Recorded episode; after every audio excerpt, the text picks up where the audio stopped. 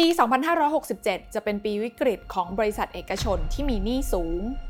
เพราะปีสองพันห้าร้อยหกสิบเจ็ดนั้นจะเป็นปีที่บริษัทเอกชนกู้เงินแล้วเสียดอกเบี้ยแพงขึ้นเราเริ่มจะเห็นแล้วนะคะว่าปีนี้ดอกเบี้ยเงินกู้เริ่มแพงขึ้นกว่าปีที่แล้วแต่รู้หรือไม่ว่าในปีหน้านี้บริษัทเอกชนที่มีหนี้มากอาจเสียดอกเบี้ยแพงกว่าปีนี้อีกที่มาของเรื่องนี้มีต้นเหตุมาจากอัตราดอกเบี้ยพันธบัตรรัฐบาลที่มีแนวโน้มสูงขึ้นซึ่งมาจากหลายปัจจัยทั้งดอกเบี้ยสหรัฐอเมริกาที่สูงขึ้นและนโยบายของรัฐบาลไทยเองที่กดดันทำให้อัตราดอกเบี้ยสำหรับบริษัทเอกชนสูงขึ้นเรื่องนี้มีรายละเอียดเป็นอย่างไรลงทุนแมนจะเล่าให้ฟังขอต้อนรับเข้าสู่รายการลงทุนแมนจะเล่าให้ฟัง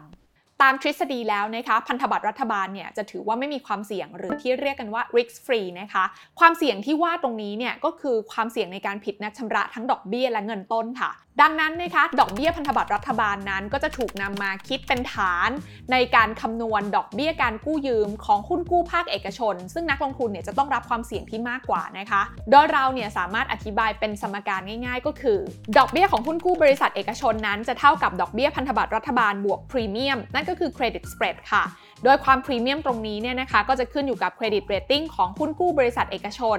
จาก rating ระดับ triple A ที่อยู่ที่สูงที่สุดนะคะนั่นหมายความว่าคนที่ได้เรตติ้งระดับเนี้ยมีความเสี่ยงน้อยเพราะฉะนั้นก็จะบวกพรีเมียมหรือว่าบวกเครดิตสเปรดขึ้นไปค่อนข้างน้อยนะคะไล่ไปจนถึงเรตติ้ง Triple B ลบที่มีความเสี่ยงมากซึ่งตรงนี้ก็จำเป็นที่จะต้องบวกพรีเมียมหรือว่าเครดิตสเปรดขึ้นไปตามระดับความเสี่ยงที่มากขึ้นนั่นเองค่ะยกตัวอย่างให้เห็นภาพง่ายๆนะคะหุ้นกู้เรตติ้ง Triple A อายุต่ำกว่าสามปีเฉลี่ยแล้วจะบวกเพิ่ม ศูนย์จุดสี่สี่เปอร์เซ็นต์ ส่วนหุ้นกู้เรตติ้ง Triple B ลบอายุต่ำกว่าสามปีเฉลี่ยแล้วจะบวกเครดิตสเปรดเพิ่ม สามจุดสองเจ็ดเปอร์เซ็นต์ ส่วนบริษัทเอกชนที่ไม่ได้ออกหุ้นกู้แต่เป็นการกู้ยืมเงินตรงกับธนาคารก็จะเสียดอกเบี้ยล้อตามกันกับเครดิตเรตติ้งและอัตราดอกเบี้ยของพันธบัตรรัฐบาลเช่นเดียวกันค่ะสรุปก็คือพอดอกเบี้ยของพันธบัตรรัฐบาลปรับตัวขึ้นเนี่ยนะคะแน่นอนค่ะว่าต้นทุนทางการกู้ยืมของบรรดาภาคเอกชนทั้งหลายที่ออกหุ้นกู้มาระดมเงินทุนเนี่ยก็ต้องปรับตัวขึ้นตามไปด้วย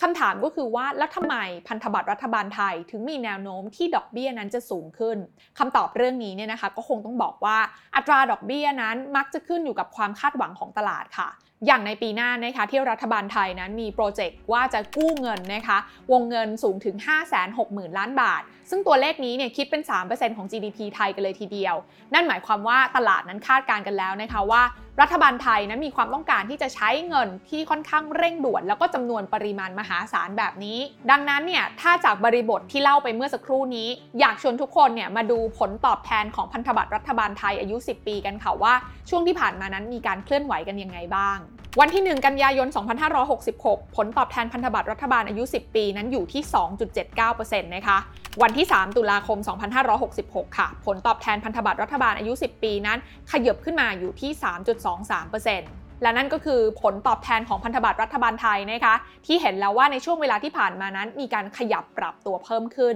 ทีนี้ชวนมาดูกันต่ออีกภาพนึงค่ะสำหรับภาพรวมของตลาดตราสารหนี้ไทยในปัจจุบันต้องบอกว่าปีที่แล้วนะคะตลาดตราสารหนี้ไทยนั้นมีมูลค่าคงค้างอยู่ สิบห้าจุดแปด ล้านล้านบาทค่ะซึ่งก้อนนี้เนี่ยแบ่งได้เป็นพันธบัตรรัฐบาล เจ็ดจุดแปด ล้านล้านบาทหุ้นกู้บริษัทเอกชน สี่จุดห้า ล้านล้านบาทและอื่นๆอีก สามจุดห้า ล้านล้านบาทนะคะจะเห็นได้จากภาพนี้นะคะว่ารัฐบาลไทยนั้นถือเป็นลูกหนี้รายใหญ่ที่สุดของภาพรวมตลาดตราสารหนี้ไทยในปัจจุบันค่ะโดยคิดเป็นมูลค่านะคะเกือบครึ่งหนึ่งของตลาดตราสารหนี้ไทยทั้งหมดเลยทีเดียวแล้วภาพที่เล่ามาทั้งหมดตรงนี้จะส่งผลกระทบต่อบรรดาภาคเอกชนหรือว่าบริษัทที่ทำธุรกิจในมุมไหนกันบ้างลองมาดูกันค่ะ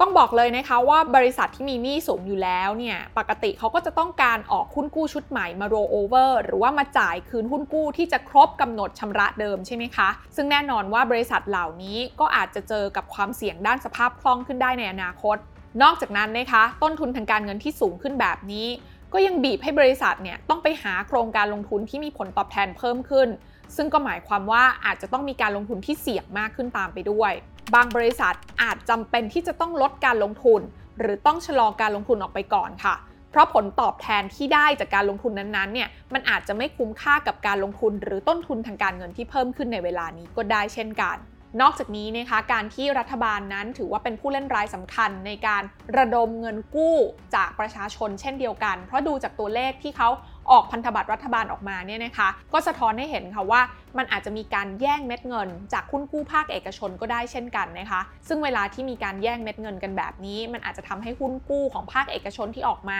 ล็อตใหม่ๆเนี่ยขายได้ไม่หมดซึ่งพอขายได้ไม่หมดก็แปลว่าบริษัทภาคเอกชนนั้นๆเนี่ยก็อาจจะมีปัญหาสภาพคล่องตามมาซึ่งถ้าเขามีปัญหาสภาพคล่องตามมาสุดท้ายมันก็อาจจะส่งผลต่อระบบเศรษฐกิจโดยรวมก็เป็นไปได้เช่นกันค่ะซึ่งทั้งหมดที่กล่าวมานี้อาจจะเรียกได้ว่าปีหน้าอาจจะเป็นปีวิกฤตของบริษัทเอกชนที่มีหนี้สูงอีกครั้งหนึ่งเลยทีเดียว